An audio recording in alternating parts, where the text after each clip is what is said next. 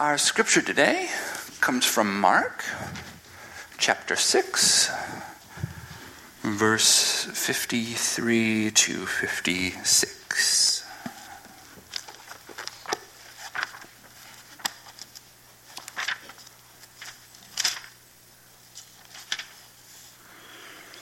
When they had crossed over, they came to land at Gennesaret and moored the boat. When they got out of the boat, people at once recognized him and rushed about that whole region and began to bring the sick on mats to wherever they heard he was. And wherever he went, into villages or cities or farms, they laid the sick in the marketplaces and begged him that they might touch even the fringe of his cloak and all who touched it were healed. Well, so if you've uh, been with us in the last couple weeks, you will remember that we are in the middle of a sermon series looking at healing in the Bible. Um, and today's question, our guiding question, is why doesn't God heal people anymore? Right? In the Bible, we've got all these stories, especially in the New Testament, of Jesus going and healing people. And so, why doesn't that happen anymore? Why don't we see that in the same way? And the answer, I will tell you very simply, is I don't know. The end. All right. So, anyway, the next. Oh, um, okay, uh, so you know, uh, I was talking to Maddie, my wife, about this sermon, um, and she was like, "You know, I don't mean to criticize your technique or anything." Which that's always a great start to a sentence, isn't it? Right? I don't mean to criticize your technique or anything, uh, but maybe you should choose questions for sermons that you know how to answer. I was rather offended because I felt like that was still a criticism, even though she said it wasn't. But, anyway, but, but, that's part of it, right? Is that it's really valuable still to ask these questions, even if you don't know the answers, or maybe especially if you don't know the answers. And for a lot of folks, not having that certainty is really uh, discomforting, if you will. Sometimes it's even threatening. Uh, it's, it's easier to think that there's a pat answer to something rather than having to kind of live in that uncertainty of not knowing. Uh, but in fact, the very fact of the living with that unknowing is sometimes is not necessarily this lack of faith per se. It is sometimes at least an indicator of spiritual growth. So i don't know. Why does god not heal people anymore? No clue. However on this question there are a couple things um, a couple of nuggets, if you will, that, that may help us think through these issues even more, even if they don't help us come to a kind of a concise, pat answer about the fact. So, first of all, let's talk about healings. And we can lump in with that exorcisms as well, which are kind of a type of a healing, if you will. So, our first data point for today, our first data point anthropology has shown us that in the vast majority of world cultures throughout space and time, there are healers and there are exorcists. So, our first data point is that we have demonstrable evidence that there are people filling roles as healers, and they perform healings to some degree of efficacy. So, we know that healers and healings do exist. Now, let's unpack that for a moment because it probably means something a little bit different than you're getting out of it. So, in the field of anthropology, there's a distinction that they make between a cure and a healing. So, a cure means, right, you have this particular biological symptom. There's, it's all the physiological stuff going on. You have this pathogen in you or whatever, and it's now gone, right? That is cured. However, that's not what it, they mean by illness and healing. Healing is not biological in the same way, healing is social. It's about perception. And so, for example, there's a parallel distinction between disease and illness. So, disease is the bacteria or the virus or the whatever biologically is going on. But illness is not that. It's this sense of feeling unwell.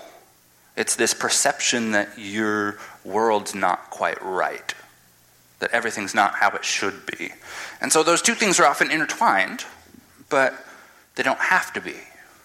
And so healers exist, right? So they are people who exist in a particular social role in a society, for most societies throughout the world, uh, all around the world, and, and they deal especially with illness, the one, the perception of not being well. And sometimes they reference and deal with disease, that is, the physical, biological stuff that's going on. And so in some cultures, um, and this is completely conscious, in some cultures, the person can feel healed, can feel well, even all, if all the physical stuff's still going on. They can be like, yes, I was healed. And the illness, the sense of being unwell, of something being off with their world, can be solved even if the physical, biological, whatever is going on is not. So, the reason why any of this matters is okay, so A, we know for sure healers exist. They're a particular social role. There's people who fill that role. That's not any not a statement that requires anything particularly particularly miraculous. All right? And we know that healing exists. Anthropologists have multiple documented cases of times when uh, healers heal an illness. And again, remember that's completely social. That's not the biological stuff. That's the healers are helping people get to a place of being better. Now, the question mark is whether or not healers cure, right, cure the disease, the whole biological stuff, the physical stuff. Now, that's a question we can talk about. And so sometimes, and at least some cases, we have cases of healers curing diseases, the physical stuff. But, you know, that can, you can talk about that however you want. You can talk about that falling under supernatural stuff. Or you could talk about that being, you know, the placebo effect and being in their minds. And, but regardless of the mechanism, whether or not it's the placebo effect, meaning entirely natural, or supernatural in some way, regardless of the mechanism, we know that these healings are, uh, these healers are sometimes effective. And so, at least sometimes, healers throughout the ages have successfully cured diseases, the physical stuff, and very often, they, or much more often, they cure the illness, the sense of being unwell, because if they didn't cure the illness, then they'd be out of a job because that's the reason why you go to a healer is to feel well again. All right, clear as mud? We good? All right. I'm a good explainer. That's great. Okay. Uh, got everybody confused. So, we know empirically, without a doubt, that Jesus was a healer and an exorcist. So, notice what exactly that means based on what we just said, right? He was a healer because other people saw him as a healer. He filled a certain social role within. Uh, so, for the like two of you who care about the historical Jesus stuff about it, so basically, we know that Jesus is a healer because right the oldest strata that we have from multiple independent attestations, as far back as they go, talk about this. So, basically, the fact that Jesus is a healer and an exorcist is the best attested fact that we know about Jesus, other than the fact that he was crucified by the Romans. If all that means nothing to you, don't worry about it. Um, so remember exactly what that means. Jesus was understood by his society to be a healer and to be an exorcist. And so it's a different conversation as to whether or not he was effective or whether or not he was miraculous or whether there were really such things as demons that he was casting out in the first place. All that stuff's a different kind of a conversation from the fact that he was a healer. So, in many ways, Jesus as a healer is very similar to tons of people throughout the ages, uh, throughout the world who've been healers. So, there's a lot that's very similar about that. But there's definitely one aspect that is pretty unique to Jesus. See, beyond being just an exorcist and a healer, he was an apocalyptic, eschatological healer slash exorcist. And that's a lot of big words, and don't worry, you don't need to know them. But what it boils down to is this Jesus had the sense that we are on the brink of a new era. That, that this old age of, of evil and death and suffering and brokenness, that old age is about to pass away, and God's going to obliterate it and make this new age where things are set right, where things are how they're supposed to be, where things aren't broken and violent and evil and horrible anymore. Things are going to be better in this new age that God's bringing about. And Jesus saw himself right at this shift. It's going to happen imminently, it's going to happen any day that God's going to be coming and doing this thing, starting this new thing. And so, what's unique about Jesus' healing isn't particularly the fact that he's a healer, that he goes around healing people. It was that he combined this e- idea of healing with the coming better age that he's talking about, that he's preaching about. And so when he's healing somebody, he's not just making them better, he's giving a preview. It's, it's a microcosm, it's a, it's a prefiguration of this new, healed, right world in this symbolic act that he's doing in the healing. So, for example, maybe it was something like your infectious skin disease, right? That's cutting you off from all of your, your family and your community and, and literally making you an outcast. Well, we're now at the brink of this new age where God's doing something new. God's restoring that which has been broken apart. God's restoring that which has been severed and cut off and, and, and destroyed. So I'm going to heal you because that's what this new age is about. That's what is happening in this new era that God's bringing about. So for Jesus, it's this sign. This healing is this sign illustrating what he's preaching about, about this new age that God's bringing about. Now, obviously, we know that these earliest Christians were right in thinking about this because, obviously, as we all know, obviously, we live now in a world that has no evil and brokenness and um, anything wrong with it. So they were obviously right.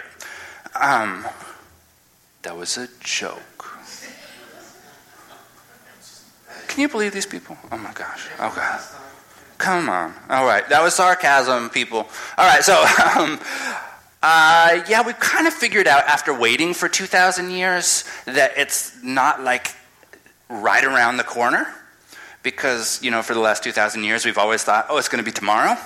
And we finally kind of caught on that, you know, maybe it's not actually going to be tomorrow. Um, and so we've had to rethink through this thing. And how do we think about this theme that we talk about in the Bible and that Jesus talks about? And uh, we have to think about it all sorts of different ways. And we've done a lot of different ways of thinking about that in the Christian tradition, but we've had to rethink it. And so which would mean that those healings that Jesus was doing now wouldn't have the same kind of symbolic meaning. They might have a different kind of symbolic meaning, but it's kind of unmoored from its original reference point of you're immediately going to be coming to this new age that we're starting up.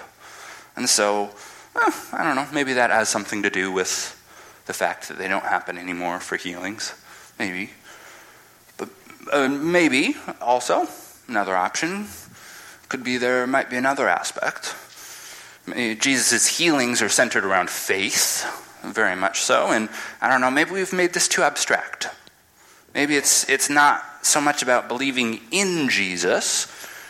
Maybe it's more about having faith that you can be healed. And so, for example, at least some of the aspects of curing people, right, physical, is psychosomatic, right? So far, so for example, at least some amount of healing often can come through the placebo effect, right? And so then, yes, you very literally need to believe in it for it to happen, right? If you know that it's a little sugar pill that you're taking, it ain't going to do anything for you. But if you believe that it's a medicine that you're taking, then maybe something might happen. And so, for example, take this thing with Jesus at the start of his ministry. Um, he was at his hometown. It didn't go very well. um, everyone had watched him grow up. And everybody was like, oh, isn't that Joseph's little boy? Oh, he's so cute. He's all grown up now. Oh, he's preaching all these really harsh, judgmental things. Oh, he's so cute. Right? Um, which never goes on nowadays. Um, and what does the story say is that Jesus was trying to go about doing healings, but as it said, he couldn't. He couldn't because nobody believed in him. Because of their disbelief, he could not do miracles there, so he packed up his bags and went somewhere else where he might actually be able to do some good. So, in our modern world, for example, we're living, we're living in what sociologists call this uh, disenchanted world in the West. And so we no longer think that lurking around every corner there's fairies or sprites or elves or demons or angels or all this kind of stuff. It's uh, with the rise of enlightenment and scientific method and rationalism and empiri- uh, empiricism, we don't have those types of ways of thinking about the world anymore. It's not like, oh, immediately the world is enchanted. It's something rational that made this happen, not a fairy or something, right? So maybe there's something to the idea that our believing, our very believing that things, that healings cannot happen, then ends up being a self fulfilling prophecy. And that ultimately believing that they cannot happen means that they don't happen. Maybe it's the very act of closing ourselves off from the possibility of healings occurring that prevents us from understanding what we're seeing as healings, or even perhaps the possibility of experiencing healings. But as I said at the top, I have no clue about any of this anyway. So this week, may you at least be open to that which is beyond your understanding. May you be okay with not knowing. And may you also attune your eyes to seek out where God just might be at work in the world in ways that we might ordinary, ordinarily miss. May it be so.